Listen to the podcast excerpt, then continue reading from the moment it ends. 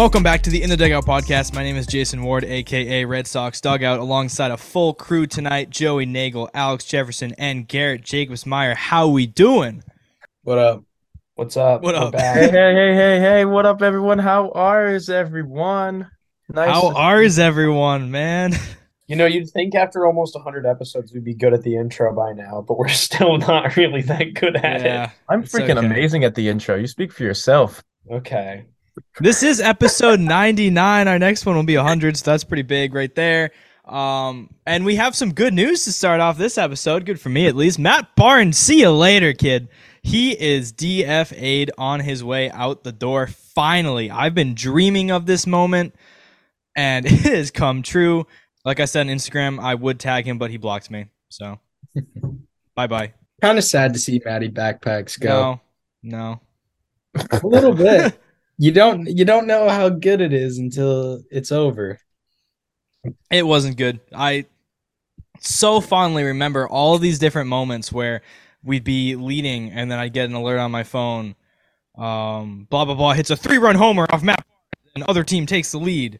Or I'd get a tweet that's like, "Oh, Matt Barnes blew it again." It was just time after time after time. Matt Barnes blowing leads, blowing games, and I was sick of it. But he was an all star. Yeah, he was good. And then he just fell off the tracks after the All Star break. Like he just got his money and was like, "See you later, y'all. Good luck." He was left off the playoff roster the same year he was an All Star. That is really impressive. Soak that in for a second. And and let's not forget. Let's keep this in mind. Buddy's a Yankees fan. Don't forget that. Okay, Peace out, loser. Spies. yeah, but like it could have been Brasier, and I would have so much rather it have been Brasier. So that's Another crazy. day and another and another transaction and another day that Ryan Brasier gets to see. It absolutely baffles me. Bro, Um, when our kids are watching the Red Sox, Ryan Brasier's still going to be there pitching when he's like 48 years old, somehow just still there. Stats had a really great tweet after Chaim was like, "Oh, um, Yeah, what did Chaim say about him? he, he says when you project it out with Brasier, it's really encouraging." What projections are you looking at? Uh, you go Stats- on MLB the show and turn his stats up to 99 and project those out? Because the Ryan Brasier I know is not projecting me. Sorry. Go ahead, Stats said he's 35, one 155 innings pitched of a 4.83 ERA since 2018. In seven of his last 16 months, he's haven't had an ERA over seven. That's what gets you right there. Seven of those months, ERA over seven. That's I, abysmal. I I sent out a positive tweet in response to this. Uh, you said his ERA was seven over the past seven months. I said that I'd remember the projections quote when he has a six thirty five ERA in May. it would So, be better. It'd be an I, I. I have high expectations for him. Clearly, well, at least we have. At least Ryan Brasier is young, right? He's he, he's young. right. When you compare him to if you throw him in like a senior home, On the grand scale of life, he's a spring chicken. yeah, you know at the at the AARP festival, he's the youngest guy in the room. He's the what does that mean? What? a spring chicken. What does that mean? Can you define? See, I was the one who's supposed to be confusing y'all with the terms. What the frick? I don't that know. mean? I think that's the Oh. thing, isn't it? Is doesn't it like aren't like don't don't like eggs hatch in the spring, and so if you're a spring chicken, it means you just hatched. Yeah, well, yeah, I With guess. I made Um, that up, but it sounded good. Uh, you Did- made that up. I'm impressed. Did you guys Yeah. see that uh the Rays exti- extended Jeffrey Springs? Dude, he's a stud with the Rays. I don't know how that happened. like we Oh, traded can, him can we play guess the for contract? Ronaldo Hernandez and Nick Sogard. Oh, Uh, let's play guess the contract extension. I'll go first. So it's three years, thirteen dollars and sixty four cents. All right, Jason, what's your guess? oh man, with the Rays, I'm gonna go. I'm gonna go. Two years, um, seven bucks on Venmo and a Subway footlong. Footlongs are expensive now. That's true. Yeah, they are. Um, I'm not gonna lie. I had my head in the absolute gutter, and I can't let up why. So, um, don't worry, it'll come. I was thinking about sausages at Fenway Park, low key. I have um Fenway Park Stadium sausage costs up on my computer right now. Um, Uh, so the Rays Well, he's extended- crunching numbers over there. the Rays the the Rays extended him for four years for 31 million, which I think is a little bit much, but Wait, still. wow, that that's, That's actually kind of a a lot. lot. coming from Is that the Rays. biggest deal in Tampa Bay history? It, Second it very well might possibly be. No, the biggest one was Zach Eflin. mm, that's right. Actually, that's true. Yeah. Nice. Anyways, Gi- give me Matt Yeah. Moore. Uh, yes. So yeah, Matt Barnes is gone. Ryan Brasier lives on forever and always somehow. But we did get we have a lot of good news. At, well, okay, we have some good news, some bad news. Do we want good news or bad news? What do we want first? Let's start with the Good good, news. The good news. All right. The Red Sox signed a guy and traded for a guy. We got an outfielder, Adam Duvall, a free agent signing, likely to play center field. Um, he is a, a right handed pull power bat that'll play well at Fenway Park. He loves getting the ball up in the air. And he is a, a pretty good defender, too. I think he'll hold his own at center field. He won't be as good as like Mookie or Kike or whoever, but he'll be much better than Duran easily. Yeah, I'm excited about that. I think it's a good signing. It gives this line that's very like contact heavy lineup some pop that it definitely needs. I think I think he'll really benefit from the monster as well. I see a lot of doubles in his future. Everyone's been showing his baseball savant spray chart on Twitter. I mean, it's it's a it's a sight for sore eyes. Good to see. Yeah. Finally, someone in the lineup who's capable of hitting more than 20 home runs. Um, yeah, this is a guy who hit over 30 homers three different seasons in his career. Uh, most recently, 2021, he hit 38 homers with 113 RBIs. Uh, he did have a 228 batting average there. So he's comparable to Hunter Renfroe in my mind. Uh, he is a power bat. He's not average get on base a whole lot, but he's going to hit some some monster blasts and drive runs in, which, like Alex said, in a, in a lineup that is very contact on base um, centered right now, that's a good guy to have. Yeah, I mean, if you yeah, I'm looking at his spray chart right now, Joey, and you're right. Like a lot of his doubles that he hit last year would have gone for home runs. Um, at Fenway, I would think a couple of his singles would, would might even go for doubles because they're like shooting the the the right center field gap pretty well. So Yeah, also a great clubhouse guy. This guy's going to be a fan favorite pretty quick. Um, I saw all over Twitter when he left.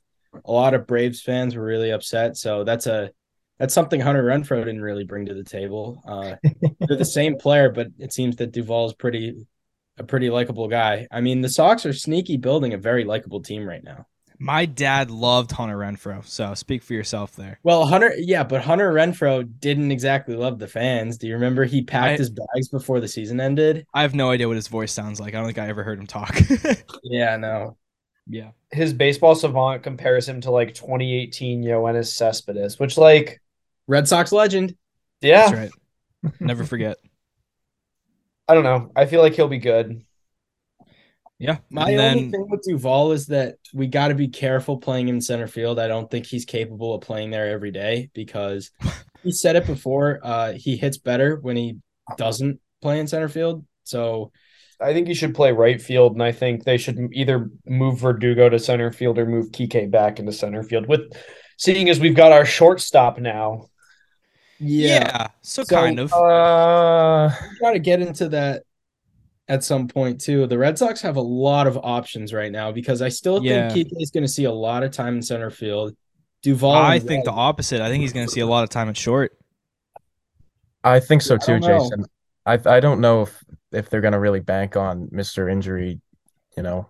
Cora likes Kike at short. He at Winter Weekend was talking about it how, and Kike was talking about it too. How this is his dream. Like he he's always wanted to be a a short everyday shortstop like this. So Yeah, but Cora's also said he also said Cora said a um, lot of during the town hall. He said that um, Kike is not going to play there every day. He's he said he has to protect him, and so it'll be interesting to see what happens, especially because Kike is going to be playing center field in the World Baseball Classic, which takes up the majority of spring training. So I feel like mhm. on opening day, especially because Mondesi may not be ready. Um, I think I just contradicted myself. it's okay. Anyway, on opening day, I think Kike is going to be in center field, Duvall and right, and that leaves Verdugo up in the air. And we can get into that later. That's a It's an in, they're in an interesting spot with him because he's due for a bounce back year, but Mhm. you know, do you trade him while his value is possibly as high as it's going to be until he's Yes. a free agent? yes, you do. Before before Yeah. we get into the Verdugo stuff, we should try. We should talk about Mun- Mundesi. Yeah, so the Red Sox made a trade. You could say they got their shortstop, or you could say they got a depth piece. We'll we'll analyze that. But they acquired shortstop Adalberto Mondesi from the Kansas City Royals, son of Raul Mondesi, uh, and we traded Josh Taylor for him. Uh, we actually get a player to be named later back in the deal as well. So Oh, overall, it's a pretty good trade considering Josh Taylor is irrelevant to us pretty much. Didn't pitch at all last year. Uh, has some anger issues on the mound as we've seen, and uh, yeah, so he's off to Kansas City. I said in the group chat room the trade happened. Josh Taylor looks like a Royals player, so he is right where he belongs. And so let's talk about Mondesi. He is a 27 year old shortstop. Um, he's not a great hitter, but he has crazy good speed and elite defense. So and two years of control. So yeah, he's he's not going to go up there. He's not going to hit homers. He's not going to be one of the best hitters out there.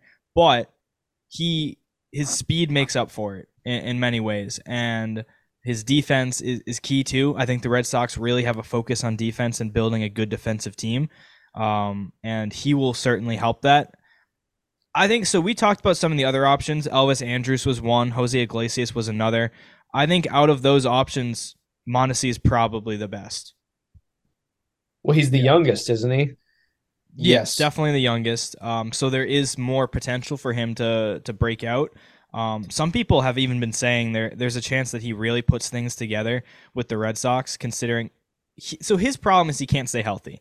He has not really played um, a lot at all recently. He I like didn't last play season at all he last played year. maybe 14 games, 15 somewhere around there. I think it's 14, yeah. Yeah, before tearing his ACL, which is still an issue. Chaim Bloom said he may not be ready for opening day. So injury is a problem with Mondesi. Health and staying out in the field is a problem. But as mentioned, you're not giving up much for him. So it's low risk, high reward in my mind. The Red Sox got the perfect medical staff who are known for Known for healthy properly quickly diagnosing and really injuries. managing guys well. We didn't Um, even mention Trevor Story is going to miss a significant portion of time. Let's get that out of the way real quick, because we didn't get to talk about that. So a report came out that Trevor Story had surgery on his right elbow and is expected to miss some time. The surgery he's getting is called Isn't internal it brace basically like surgery. Tommy John? it's a It's like quicker Tommy John alternative to Tommy John. I don't mind it. Get the get the um rehab started. Don't play a Chris Sale where you try and play through it. You try and see if it's all right. Um, we need th- we have this guy for years and years. Um, with that deal, I I have no problem with him doing that surgery now. I, Garrett, I agree with you, but my one point of contention on that is why wait until now to have the surgery? Like, why wait this? Why wait this long into the offseason? Like, why not have it as soon as the season ended? Yeah, I guess I just I, I you would hope that they they have just been feeling out the entire time, and when the season ended, uh, you know, you want to wait to see how healthy it gets, and then all of a sudden, you know, you got to wait a couple months, and man, I'm I'm actually screwed. Get it get it over with. we knew that there was something going on there. I don't think the Red Sox thought it would be this bad and that they would need to do something. I think their, as Garrett said, their, their medical staff isn't phenomenal. So they kind of just missed this, I guess, or maybe it got worse. I don't know. But whatever happened, we knew that there's a reason why he's playing second base. It, it obviously was because Xander Bogaerts was at shortstop, but it was also because his arm couldn't really make the throw from shortstop because of this issue. That was a well known fact. So somewhere, somehow, the Red Sox had some kind of idea that there was an issue with his arm, and, and nothing really happened with it until now. He gets the surgery. When when did the Sox know about that injury? Was it prior to the trade? I know it was early, but um, we, I personally, I think we knew before we signed him, and I think that's why a lot of teams were hesitant yeah, on yeah. signing him last free agency. It was just because, like, one, you know, it's the Colorado theory of like elevation or whatever, but also like the question of his health with his arm. Yeah. Yeah, just so that started acting up his last year with the Rockies. Yeah. That's when we saw a tr- like a significant dip in his arm strength. so they saw him as a second baseman the whole time. And you know what? It's honestly good that they're doing the surgery now because if they had actually gone out and played him at shortstop, his arm would have exploded. That's true. And- yeah. Like It- if he if he started the season as a shortstop, we're probably looking at full blown Tommy John, and he's not back until the middle of next year. So hmm I'm not too mad about it because, like as Garrett said, it's a long contract. You gotta, and this is a bridge year anyway. For sure. Yeah. Um, We've he's- also he was got- very adamant during winter weekend that he is going to play this year. So hopefully that is true. But also, there's no reason for him to rush back Mhm. uh, because they have to prioritize the long term health over this year, which isn't necessarily shaping up to be a year where you go all in. Um, Well, we Um, also like, I mean, we have a lot of like benched and depth pieces in the infield. You know, we've got second baseman Jarren Duran, uh, Arroyo, Monden- Mondesi, Mondesi. um, Mondesi, Odyssey? My, I was doing that wrong the whole time. Kike. Like, the Sox are also pretty high on David Hamilton, who's a shortstop, and Enmanuel Valdez, who's a second baseman. They're both at AAA. They're probably going to see the big leagues this year at some point. And I mean, Nick Yorke is not that far off either. So, We got to trade him. What You did you mean so? by second baseman Jarren Duran? oh, He's listed at second base. yeah, he is. I was What? literally just on Twitter, and there's so a um, What? I saw a tweet that said like on the roster it was like Red Sox activate second baseman Jarren Duran. Here, I'll I'll send it in the group chat. Yeah, Well, he's always been listed as a second baseman on the MLB app because I think he was drafted as one, but he hasn't. He's been he played like exclusively outfield for the past two years or whatever it's been. It's unfortunate Yeah. though. He'd probably get a lot more easy pop flies at second base, meaning a lot. I don't more- know. Those infield pop ups are low key tough. What if we Well, it has to be second it, it it would have to be when the sun is setting, so that the sun couldn't be in his eyes, but the lights also wouldn't be in his eyes. Dude, there's no fans near second base that he can try to fight. I think it's a great idea. It needs to be like Bro. MLB the show. When there's a pop up, there needs to be a big ball that pops up Yeah. in the field so he, he can go like see on the ground. spot. Yeah. Yeah. That's But a good yeah, idea. Second should put baseman Duran at Jarren second base. Duran. Interesting.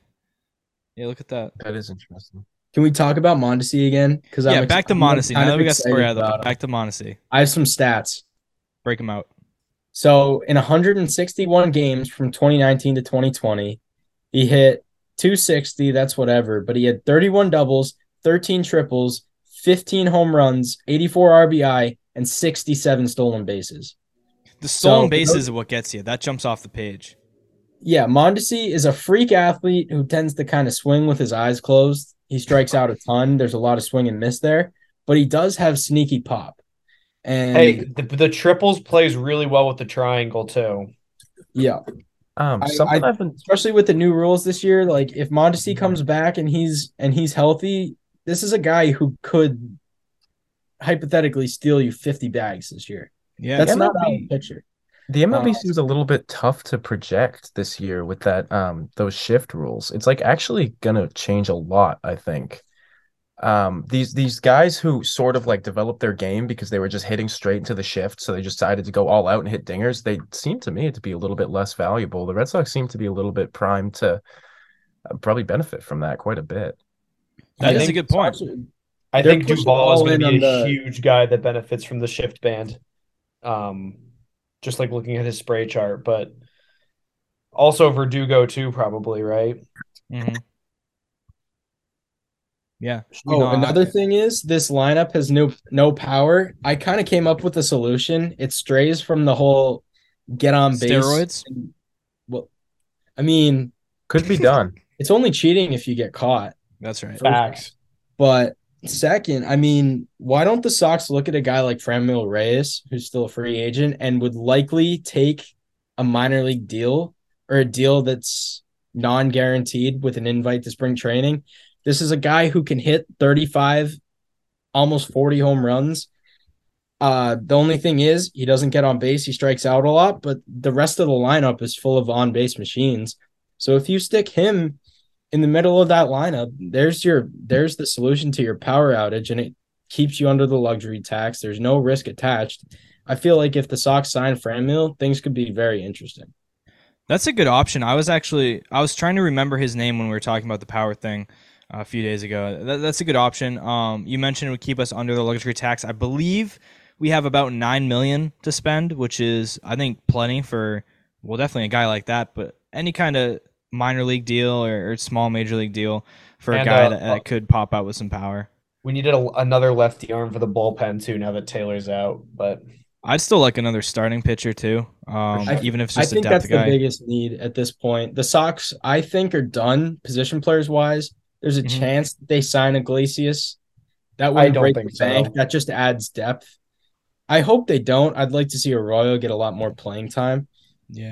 Um, but at this point, like the only thing the Sox have left to do is maybe get a lefty for the bullpen. And hopefully, if they can trade for a good starting pitcher, like front of the rotation starting pitcher, I would actually be very excited about this team. Because if you break it down and look at it, so who's in our rotation right now? The the thing that Stats tweeted out the other day was you looking at Sale, Kluber, Paxton, Whitlock, Bello, in theory. With Pivetta in the bullpen, maybe he starts if we do a six man rotation, whatever. So thinking about that, Chris Sale, when he's healthy and on, is one of the best pitchers in the sport of baseball. Obviously, you can't bank on that. You have no There's clue more what hope there than there's been health recent years, though. is going to be. You have no idea, like whatever. But there is a lot of optimism around it. Yeah. So that could be good. Corey Kluber also was one of the best pitchers in the game for a while. Like he, no one could hit him for the longest time, and he's been kind of up and down lately. But you do have uh, Chaim Bloom, who was with Tampa, and they have that that Tampa magic with making pitchers be good. So maybe that'll come out. Maybe he'll have some resurgence at Fenway. Um, I could be totally making this up, but I want to say his wife or some family is from Massachusetts. She is, yeah. Yes, perfect. So maybe that will be something good for him. James Paxton, uh, again, was one of the best pitchers in the game for a much shorter span of time. I have a James Paxton theory. I think I know what it. they're gonna do with him because he's he's injury prone like to the highest extent. Um, like even even mo- worse than Sale because he actually gets injured playing baseball. But I have a feeling that with Paxton this year, if they actually hold on to Houck, I could see them doing the same thing they did with Rich Hill, where they piggyback um, Paxton with Houck. That Hmm. kind of makes sense to me because it, once again, you're using kind of two pitchers as one starter. And James Paxton is obviously going to have to be heavily managed innings wise this year. Um, I think we're definitely going to see Houck as as a piggyback again to starting pitchers once or twice a week. Um, yeah, you're still lacking just a front end guy, someone you who goes out every fifth day, and you know that you're going to have a good chance of winning. They don't really have that right now because Chris Sale and Corey Kluber could still, in theory, be those guys, but they haven't. I mean, Corey Kluber, sneaky, had a really good season last year. He's better than Eovaldi. Uh, but Sale, obviously, you know what you're going to get there. I just hope that the Sox don't put too much pressure on Brayan Bello because he's so young. They can't really have him be the ace quite yet, even though he has the potential to be.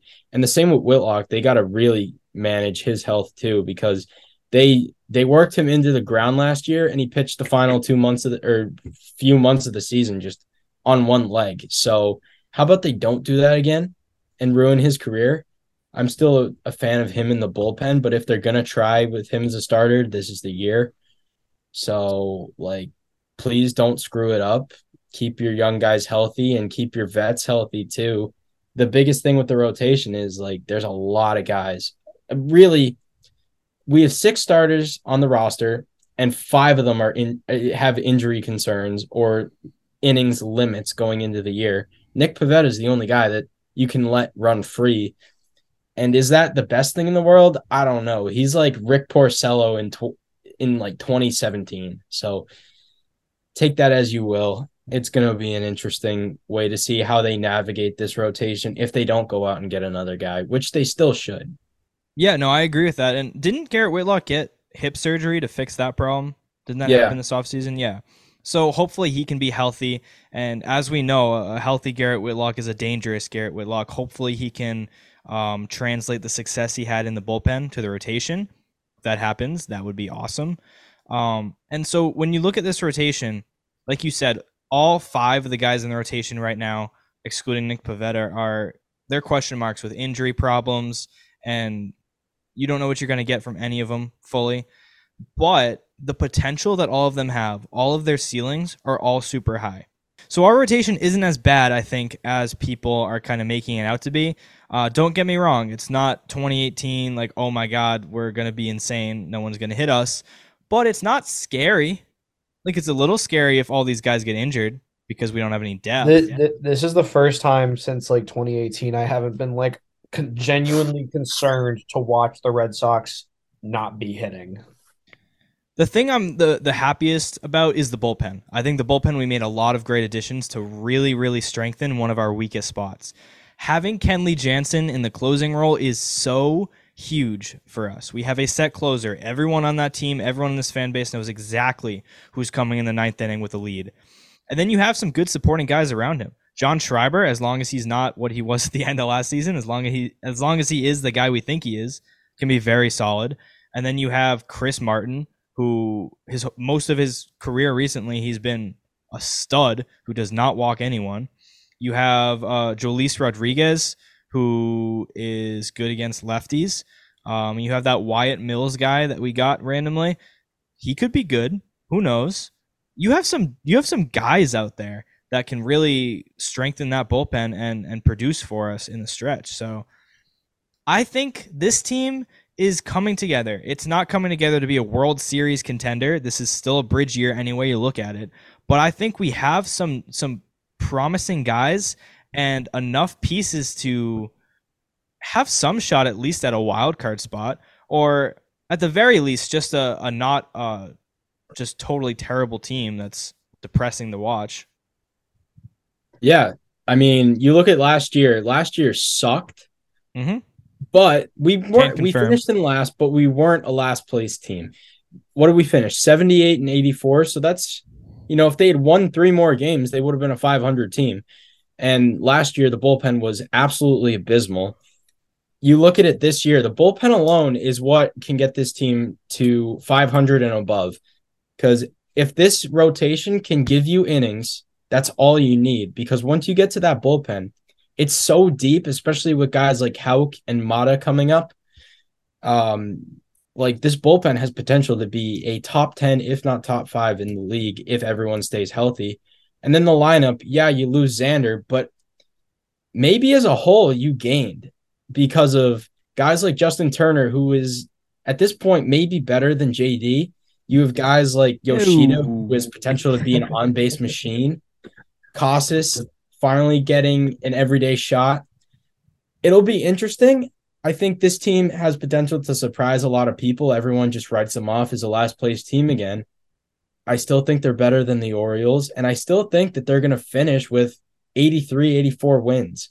Um, There's something to be excited about, boy. Something to be excited about, especially when you have a year that's a bridge year. You got to attract talent. Be nice. Sunshine rainbows. The grass is greener near the green monster. When you have a team, even if you don't have this star power, you got Devers. You th- you can do it. Just hold. I mean, they've done great at recruiting lately. Kike Hernandez has been huge on that I mean, train. just I think he got think they- he got Kenley here. He got Chris or uh, Justin Turner here, and Adam Duvall just said that Kike was a huge part in getting him there. So the Red Sox are Kike's the starting to get back to being a team that that players want to be on. You know what's pretty crazy? So obviously Xander was the captain, and we were left questioning like who was going to step up and be the leader of this team. Kike has done think- that and even more. Like Yeah, this it's guy incredible. is someone I want here for the rest of his career in any capacity because number one, people sleep on how good of a player he actually is. Last year he was banged up and in and out of the lineup. This is a guy who, when he plays every day, is is a very sneaky good player. Like he's a, an above average MLB baseball player. Even at shortstop, he's in the top half of MLB shortstops. Um, Well, and and and he's I'm- stepped up as the captain. Like that's so important. It speaks volumes. They did a complete overhaul of the leadership in the clubhouse, and I actually like where it's going at this point. Yeah, he he tweeted something the other day that was just like I like my ba- I like where my team is at. That's all. And I was like that's so refreshing because like obviously Bogaerts was a great leader and but he was like the strong silent type. It's very nice to have someone who's like vocally supporting like the fact that like and projecting the fact that he thinks the team will be good. yeah, he has a presence. He he's out there, kind of putting his He's name on things, positive putting the. Red Sox name on things, and just yeah, being positive about his his team, his teammates. He's I mean, defending his whenever teammates you too. see TK, you feel pretty good. Like he's a high energy guy. He's fun, and I think it's pretty easy for the guys in the clubhouse to get fired up around him. Like Absolutely. And that's It- huge. Chemistry is so so huge. You can't put that on a stat sheet, but chemistry is what gets you uh, deep into the playoffs and gets you World Series victories. Um, I I especially like this. Bob Nightingale tweeted that Story was quite aware of the fact that he would need elbow surgery. Said one of his Boston Red Sox teammates, and then Kike retweeted it and said, "Full of bleep Yeah. with the poop emoji." Uh, that's exactly what I was is. talking They about. all are, Yeah. dude. They have to. They have to be wrong, and they have to rile people up, or they're not going to get paid. That's how the industry works. It's uh, nice to see a guy come out and like slap him in the face. It's straight up just the way it goes. And those guys will probably tell you, like, if they're going to be straight up honest, they're going to be like, I don't care if it's true or not. My salary depends on making people angry or really happy, and uh, you know, Exactly. That's exactly right. All right, do we want to get to the uh, the questions here? oh yeah, we can do the questions. Oh yeah, okay. I mean, I Uh, we do else after the prepared. questions at some point. We do have a, a surprise new segment for y'all, so stay tuned for that. see, Kike posted a video compilation of all his highlights at shortstop. Yeah, I did just I literally that. just I saw love that. So again, I, I think Kike is going to be the, the primary shortstop. Uh, Mondesi can play second base too, so he could be there. I also saw a three minute long video of Mondesi shining at like being a spectacular defender. He is quite Yes. good. Yes, He's a freak athlete. love he just it. can't exactly make contact all the time. All right, Garrett, go ahead. It's question time. I'm the question master. The very first question from the question master. Question? Question. Sorry, Trevor Bauer.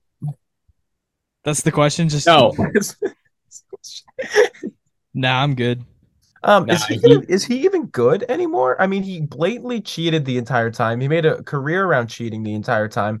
He came out and then like he got suspended for that whole thing to happen. I genuinely So- believe there's no way that he can be good. He's been out of the game for a little bit now. He definitely used sticky substances. Well, he did it. He like advertised it, and then his entire suspension went over the time where pitchers got to figure out how to fix that, and he just missed it all. He's gonna come back on some minor league deal with some random team, and he's gonna probably pitch like a, a five ERA in the minors, and just his career's over. And he's gonna start making content full time. Yeah, the podcast is definitely going to be his the way he's going to go. Yeah, Yep, no doubt. Or maybe he's gonna boycott the MLB completely and just do content. he'll probably now. go to don't know. Romania and go Bugatti. Yeah. a Bugatti. What color is your Bugatti? Um, what are your expectations for Yoshida? Yeah, we haven't spoken about him. Um, and what does he need to do to be worth it? Man, Yoshida is a giant question mark, I think. Like you obviously know what he did in Japan, but you never know how that translate translates to the US. Um I have been on record saying he's the next Ichiro. I think that he could be an insane hitter and one of the best hitters in the major leagues. But I could be very wrong and he could drop every fly ball that's hit to him in left field and hit like 240. So I don't I don't know. Well, the biggest biggest thing is that he has tools that do translate from one league to the other. Like he has a good eye, he knows the strike zone. I think the the most important thing is if he'll be able to handle major league velocity cuz like Japan Pro Ball is really like it's it's better than AAA is, but it's not Mhm. quite as good as MLB. And the biggest reason why it's not as good as MLB is because the velocity just isn't as good. If he can hit 100 miles an hour, 99, like he'll be just fine. He he will be a quality player. Um, there's a lot of pressure on him. We don't talk about that a- enough. Like this guy's coming in, never played in the majors before, and he's just thrust into the leadoff spot, and everyone's like expecting him to get on base 40% of the time. Opening day, he's the first guy up. So that's a lot of pressure, especially in Boston. He's gonna have a bad week, and you're gonna hear the Boston guys be like, "Yo, who's Masataka? What is Masataka doing? I'm excited for him. I think he's going to be good. I think Yeah, I like him fine. too. Seems like a good guy too. Oh, I like him a lot. Yeah, no, I'm yeah, excited for very him. like this team is very likable. Last year was not. Absolutely. Now that This- Matt Barnes is gone too, it's wonderful. Hey, we're we're one Ryan Brasier DFA away from this being like the most likable team in baseball. We already DFA'd him. Do you remember when we DFA'd him last season? I thought it was incredible. Yeah. Then he, he worked his way back like a cockroach that you just can't kill. Yeah, he's inevitable, dude. He's he's Thanos' fat brother. Yep. Who do you think the person Chaim said they almost have a trade? Oh yeah, almost have a trade in place for is. Going out on a limb, it's Adalberto Mondesi. Yeah. So Probably- Chaim Bloom said that I think at what winter weekend he said they have a trade. It's weird that he said that to me, but whatever. Um. Yeah. I mean, I'm assuming it was he's trying to he's trying to make people happy, right? I mean, it makes sense. Well, yeah, because we we haven't even touched on it yet. We'll get to it after the questions, but they faced a lot of heat at winter weekend, so he's probably just trying to say something to get them off his back. Yeah, that was my that was my thought when I thought about it a little bit. All right. Um, overall grade of the offseason. C plus. I was gonna say Oh. C. Probably better than that. Xander Bogaerts was your top priority and you whiffed, but like you did lock up Devers after being bullied into it by the fans. You got Yoshida. You might have given up a little too much money for him, but You got like, you built got really good bullpen. Good bullpen. There's some outfield depth now. Duvall. Yeah, you saw you extended some guys. You can Um, see the vision. Like this is going to be a better team than last year. It seems tough to grade them without knowing how Yoshida will do, um, and knowing about Yeah. that injury. under the luxury tax though, like just like they like it. So I think You know, if- if you're going under the luxury tax, this is a pretty good team on the field. Um, do you think the booing at winter weekend was warranted, and was it too much? Um, are we still gonna save that, or let's do it now. There's our segue into it. yeah, let's Um, dive in. So, if you missed it, the Red Sox had Winter Weekend, which is their fan fest thing, uh, last weekend, and they had the whole panel of John Henry, Chaim Bloom, Alex Cora, Sam Kennedy up there.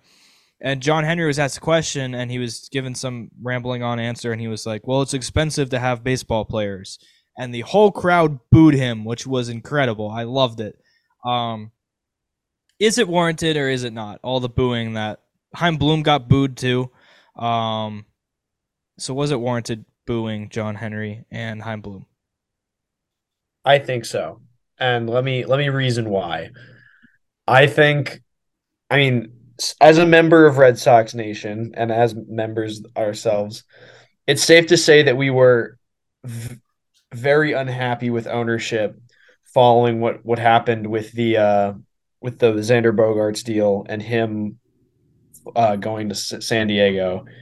Still like not thrilled about it thinking about it. But there was and the fact that it was never like spoken about um the the kind of halfway that they went at the trade deadline last year where they sold and bought didn't really commit to anything um frustrated fans i know it frustrated us um just like the indecisiveness that the front office has shown and like the lack of interest especially from john henry um in like this team being good has been very frustrating especially because like you know, us especially, we've come to expect a good product on the field. I mean, the Red Sox have been good for the majority of our lives.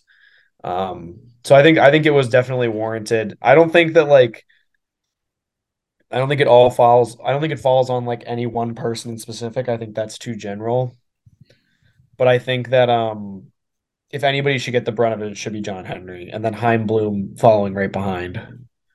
So my view is I don't think it should be that complex. I don't know why people get so butthurt about booing. People act like you boo someone, it's the end of the world. Oh my god, the disrespect! How dare you boo the owner of the Red Sox?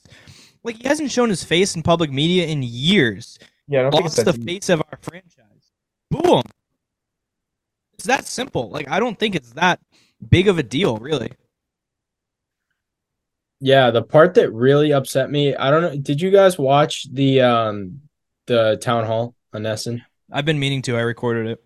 So there, I th- so Carabas asked, um, you know, to John Henry, do you still care about this team? Like, obviously, you have a much more wide portfolio. Do you are the Red Sox still a top priority? And John Henry laughed it off, looked at his watch, and then let Sam Kennedy answer the question. That What? really rubbed. I didn't know that happened. Yeah. Yeah, That's it- it's absurd. pretty- yeah, um, that really rubbed me the wrong way because it's a question directed at John Henry, and all he has to say is that he he can lie. All he has to say is that the Red Sox, yeah, of course they're a top priority. We've won four World Series in the past eighteen years. Um, but yeah, he laughed it off. Then he looked at his watch, and then he let Sam Kennedy answer the question. That really upset me um, because it's you know he had the perfect opportunity to say he cares about the team, whether he actually means it or not. Uh, it'd be nice to hear him say that he did. And then again, like I think the booing was warranted because it's the only way that the fans can kind of express their their uh, displeasure with the way things have gone the past few years. But I think it did get a little bit overkill at at times because Chaim was um you know, he was struggling to talk because he just kept getting cut off through booze. And honestly, I think Chaim handled it the best out of all of them. He handled it like a champ, really, because he he was very clear in what his vision was for the team. Now he did have some poor word choice because he talked about extending players and he referred to them as bets. And then he said we we decide we decided to trade this certain player to get under the luxury tax. And by doing that, we made bets. And then he said bets about 12 or 13 times. Very poor word choice on his part. Yeah. But um, Read the room. yeah, guy. Chaim handled it very well. You know, I I I want to like Chaim. I really do because I I get he he seems like a good guy. He's made some poor decisions, but I don't think they're all from him. I think John Henry definitely deserved it the most because he's been tone deaf. But um, yeah, I if I was there, I probably would have booed a little bit, but I wouldn't have done it to the extent where like they couldn't talk. Yeah. No, I think that's a good way to put it and sum it up. Yeah, I sort of agree with you, Joey, with that last statement. But honestly, I just don't think it's that deep. These guys, Exactly. they paid millions of dollars. I honestly like this means something to people, and it makes sense. Like it really does. Like it, uh, like we care. Um, and it, it means something on a personal level. I just don't think it's that deep. I don't think it's the most offensive thing in the world. I think you gotta sometimes face the people that you're, you know, trying to create a product for.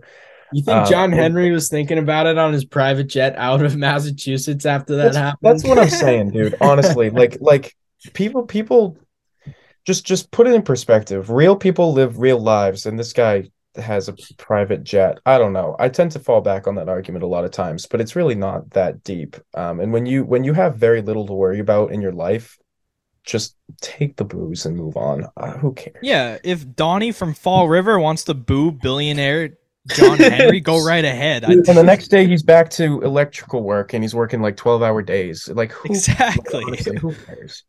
Exactly. Um, but that's just just I, I I have that thought about everything. So low key. I think I think it was a very good release for the t- like for the fans. I think the fans needed that as like a little bit of like a release in terms of just like it's been Yeah. a very like hard couple months to be a Red Sox fan. Yeah, I think I think relief is a good word. Last point I want to make here is like again, like us as fans, we don't really have too much input. Like we're gonna go to games and we're gonna pay money for jerseys and stuff. There's no way for us to really communicate with ownership. The only way that we really can is what happened at the the town hall. Like I think it definitely was a relief, and it I wasn't even there, and I feel relieved because I feel like Red Sox Nation as a whole got their message across. They got their point to ownership. John Henry heard them. He was in the room and he was booed on a public stage. and there's no room for nuanced conversations when you don't show your face ever and like Yeah. you know. So That it's was kind the of first hit with winner- the. That was the first winter weekend since the Mookie Betts trade. So I think Yeah, that puts that's it into perspective. Yeah. That's the first winter weekend. Like the last winter weekend was 2020, January. Mookie was traded in February of 2020. So like this was built up. This was built up anger over three years. Like this is the the, first time Red caused Sox COVID. fans Have we had a talked about chance to- that? Sorry. What? that was the first time. Like this winter weekend was the first time that Red Sox fans had a chance to show John Henry how they feel for trading Mookie Betts. yeah. So like That's a good when point. you look at it like that, I think it makes perfect sense Yep. because this is the first winter weekend without Mookie or Xander. Like, and it's That says a all lot. it's all John Henry's fault why they're not here right now. So That says a lot.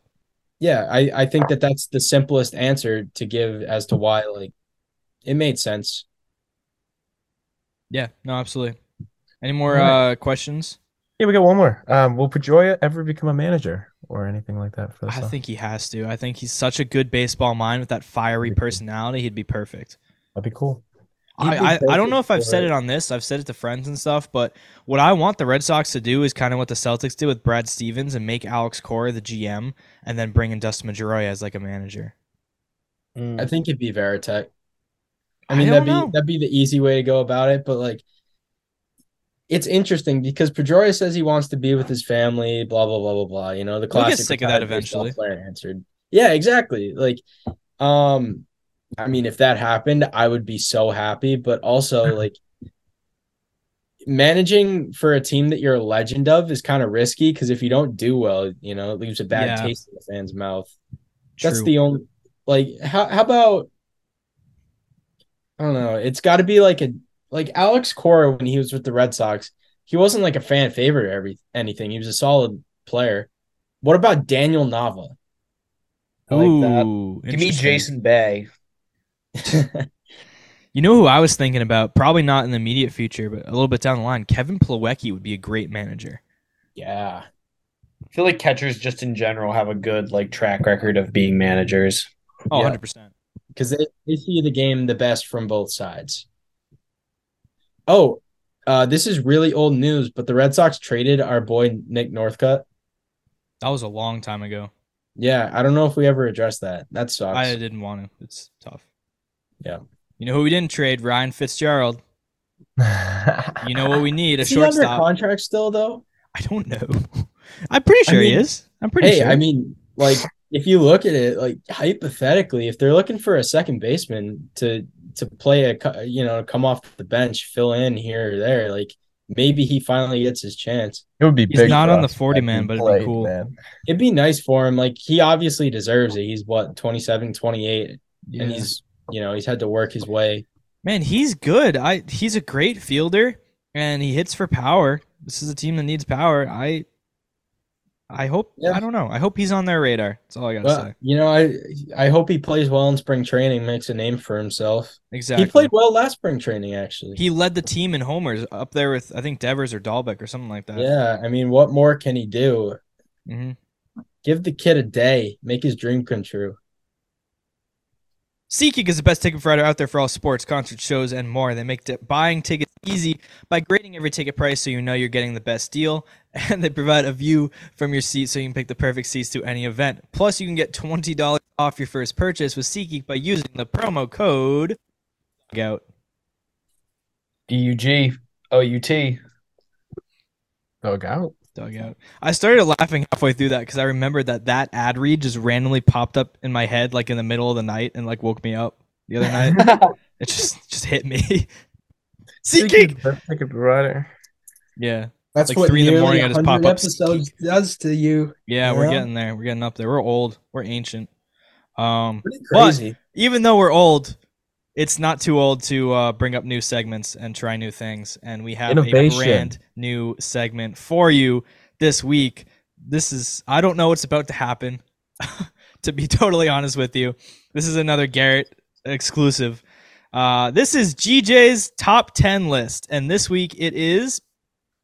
It's uh uh uh Oh it's no! titled baseball slang, but low key, it's just phrases that are related to baseball, and I'm really, really excited. Um, for a little bit of context, um, I started this by saying a buck fifty when referring to someone's average. That's a great. That's an honorable mention on my list because the other ones I came up with I like it better, but uh, that's a good way to refer to uh, having a freaking guys only hitting a buck fifty. Loser, stinky head. Oh, default dance on your ass. Um. I can't swear, right? Ideally, no. All right, I got it. I got it. I got it. Don't even worry. So, I want to see if you guys like or dislike these phrases. You can either you can just give a little feedback, you can give a boo or a woo. I don't really care, but I got my list right here, so don't even don't even sweat. Um, are we ready to hear some favorite baseball slang? Baseball culture. Yeah, let's do I'm, boo or woo. Garrett, I like I'm that. so excited. Yeah. I'm gonna give you a rating out of ten on all of these. I hope you know that. Oh, do we want? Let's do that instead. Actually, yeah. Well, I have 11 of them. I have 11 of them, and they get. This is a top wait. ten list. What are you doing? What's your honorable mention? it was a buck. That was my honorable legend. Okay, great. Um, my uh, they also have a little bit of a like some of a story. Re- anyway, I'm just gonna get to it. Number eleven is simply the term pickle. For the sole fact that when I was at summer camp and I would say they're into a pickle, the kids would just randomly giggle, and that was fantastic. Little children giggling when you say like words that can sort of have innuendo and they don't really understand what it's talking about. Fantastic. Uh, my favorite thing to say in pickball, kickball, uh, was that. Um, Yep, that's number 11. Uh, we're moving on quick to number 10. I have high cheese. I'm not going to lie. I don't really know. Is that what How you is throw that so what? low? That's like top three for me. Yeah, Screw off, brother High, man. You don't okay, know. but like high cheese, I would say high cheddar. high cheese. Well, Like I, cheese, just- high cheese. I like high cheese because it's like uh, Woo, got him with the high used to egg. cheese. it's hit high cheese at the top of the zone. Wah! Um, that's number 10. Um, number nine is fungo. So you guys know what that is? That bat, like that Yeah. dudes would use. Fungo bats are have- low key really hard to hit. Bro, but you remember Yeah. how like coaches, like old ass dudes, would like hit dingers with these things and then just talk trash, and they'd always be like, "Oh yeah, kids, you guys think you can hit far?" And they'd pull out the fungo bat and hit like the ball over the fence over and over and over again, and you'd feel bad. Um, it's hard to hit with a fungo bat. But you it remember throws you off because it's with, so top heavy. He'd hit it one handed and just bam. Yeah, It is absurd that fungo is above high cheese. I I like it. nah, fungo's a fun word. I don't really Alright, care alright, fine, what you think. Whatever. Keep to be honest. Um, number eight is ducks on the pond. Yeah. that's Right. fantastic phrase. Um, if anyone doesn't know, referring to players on base. Um, I was also Bases thinking it could be loaded. like like a goose on the lake. Um, anything like that is kind of like a really nice phrase. Um, the very Nobody ugly likes duckling birds. is a, is a good story. Um, yeah, and, and very ugly duckling I think was written in Boston. They have that. They have that statue. Yeah. Um, that's Hey, a black- kid, you got ducks on the Number- pond here. Let's go. Shut up. Number seven. number seven is nice feet hands for the fact that when a third baseman makes an error, just hear me out. Third baseman makes an error. You think you're gonna yell out nice hands feet, right? Because they make an error, but you prank them. You throw a curveball on their ass and you say nice feet hands, and it gets them Wait, every single guy- time. Absolutely everyone in the dugout is shaking, like quaking in their boots when you call out nice feet hands. It is fantastic. I haven't heard that. I heard the opposite. I was gonna say that's wrong, but I I like that. Okay. Yeah, You fell thank into the trap. I did. You Yeah, trapped yeah. You fooled me. I was bamboozled. Um, number seven is it's only April, which is something that I found myself saying a little bit over the past couple years. Um, even with our success, good phrase for a crappy team. It's only April. We'll be all right. Um, number five is piss missile. I'm actually not sure what the definition is. I usually Uh, just I I love like- piss missile. Yeah. whacking the heck at, but I like Googled what people refer as. I couldn't get a straight answer. For me, it's just like It's you a say it rocket. it- It's a rocket, baby. Yeah. that. That's a good. That's a good Steve phrase. Pearce didn't earn that nickname for nothing. That's right. That's right. Uh oh. Number four is that will be eleven dollars and fifty cents, referring to the cost of the draft beer. um, that's a good one. I uh, I had to. include that is on there. good. That's why it's up there, all the way up there at number four. Um, number three. See, I don't know if I could say this or not, but it's the alternative name for a chicken and then shot. Um, you know, you know, um, like a like a. Can I say that on the pod, Jason? Go Yeah. for it. Yeah, like cock shot. I, I wasn't really sure what that means either, but I googled it. I think it means belt high fastball dinger, but I don't know. Um, which makes sense uh anatomically. Um, anyway, that's number three. Um, number two is in the hole, hole, hole, hole, which was one of my favorite things to say when I was playing baseball, referring to when you're on deck but after the guy on deck, and then after the guy on deck, and then after the guy on deck, and then after the guy on deck. That one had the dugout quaking. Also, that's a fantastic one, and people should use that more. Um, So like you're, funnier. six players from being up. it gets funnier every time. The more people you add, it gets funnier every time. Hey, you bad into worry. this inning? Are you up this inning? Yeah, I'm in the hole, hole, hole, hole, hole, hole. And means you're gonna have one- a big inning. Number one, Uh, number one. Here's big number one. Number one is um it's the phrase that you say after you strike out and get really angry um it's two words the first one starting with an f the second one starting with a b and usually it's screamed out at old man softball games after there's a strikeout in a crucial time um you can infer what the two words are but y- y- right. yeah um, Is it bleep it's bleep? A couple expletives that I'm not going to say on our family friendly pod, but it's a often used baseball term that I've heard many a time before my father brawled with other 40 to 30 old dudes out on the the and my mom took me and she was like, Gary, you can't see this. You can't you can't be here. They're they're saying things you're not supposed to be saying. Nice. Um, and then I was taken back and then given a little bit of a sequester. Um, those are my favorite baseball terms. Wow. Uh, packed with memories. No, no phone love. booth swing. Yeah, all those. I honestly, dude, like, I, I I thought about a lot of them. Not enough personality. These ones a lot more personal to me. Y'all will have your own list, but Go around, give your favorite one. yeah. So, oh, that's a good idea too. Yeah. There's a few. It's all like Jonny Gomes and X stuff. I like yard sale pitch, phone booth swing, bases drunk, bridge piece. Can of corn's good. I went through can all those corn. except bridge piece. Yeah. The ones I use the use the most, I say gas them a lot. Like when there's two strikes, and I want them to throw a fastball, I'm like, all right, gas them. I, I say that a lot. I say spin it a lot when there's a guy on base and there's a ground ball. I'm just like spin it. Yeah. I like that too. That's a good one. I feel like the one that I heard the most growing up was like meatball. Oh, for sure. That's Like- good. Yeah.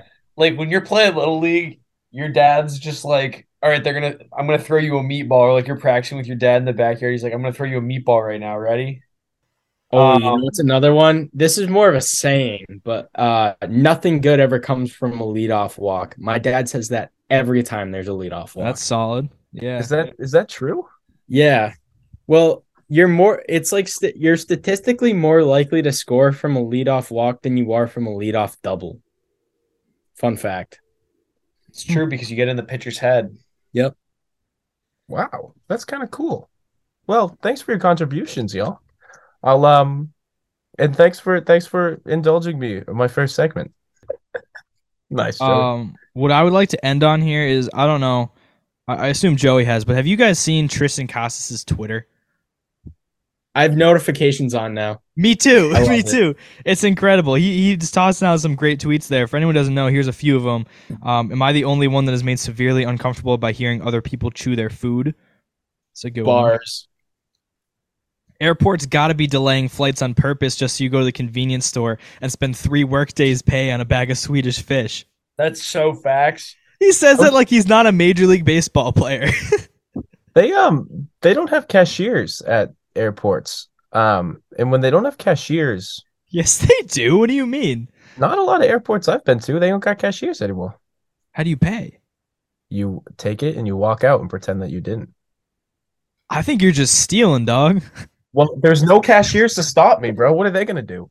I was very recently at Logan Airport and I can in Boston and I can tell you that they do in fact have people working at They the, sure do. the kiosks and such. Okay. Well, I was Uh, dude, his tweets are so funny. Y'all make sure you get some sun on your foreheads today. nothing better than a good piece of watermelon. Also, nothing worse than a bad piece of watermelon. that's Dude, facts, low key. Garrett, Garrett, can your next can your next top ten be fruits? I'm a big fruit guy, low key. No, so am I, and I have a lot of Whoa. opinions that I want to share about fruit. Sure. I'll do. I'll read a few more here, but take some time on your own and read some of these tweets. This is an Instagram caption right here. This should be. They stuck making a movie. I'm just trying to make moves. That's something the Westford Weasel would comment earlier. yeah, I was right, about to he say would. that. That sounds like you, bro. That's right. I should have. Yeah. Out of all the cooking utensils, the grimiest is definitely the pan. Dude's a gamer. I'd take him on my squad any day. What? Don't know how I used to catch lizards. They somehow evolved and became too fast. Yo, have you guys ever watched Lizards versus Snakes? What is that? Everyone on the podcast, go right now to YouTube, look up Lizard versus Snakes. It's a very quick video. It is the most epic thing you're ever gonna watch your entire life. And I booked like sign that, write that down. It is so great. Lizard v Snakes. Uh, I will do G- that. Garrett, you know what that reminds me of? A fantastic film that I was that I was forced to watch over COVID by one Garrett Jacobs Meyer, and that is Velocipastor. Pastor. They're making a sequel about yeah, a, they uh, are. a lesbian vampire. Of course. Fantastic. Of course. Is it the what's the natural Earth what's the Garrett? natural sequel than that? Is it what? Is it the the Planet Earth BBC Earth? Yeah, Planet Earth versus is two. snakes? YouTube. It's the two minute. It's Lizard versus Snakes. The two minute, sixteen seconds one. It is the most epic thing you're ever gonna watch in your entire life. Everyone on the podcast, listen to it. Watch it. I will. Anyway, yeah, That'll do it for this Wait, week's one? episode. I want to end on that because that's that's just perfect right there. Um, so we will see you. Our next episode is episode 100, big milestone for the In the Dugout podcast. Um, so yeah, we will see you for that one. We're working on something special. We'll see. We're working on something good for y'all, so we'll have that for you on our next episode. Until then, go Sox, and uh, you know, do do your thing. Yeah. Our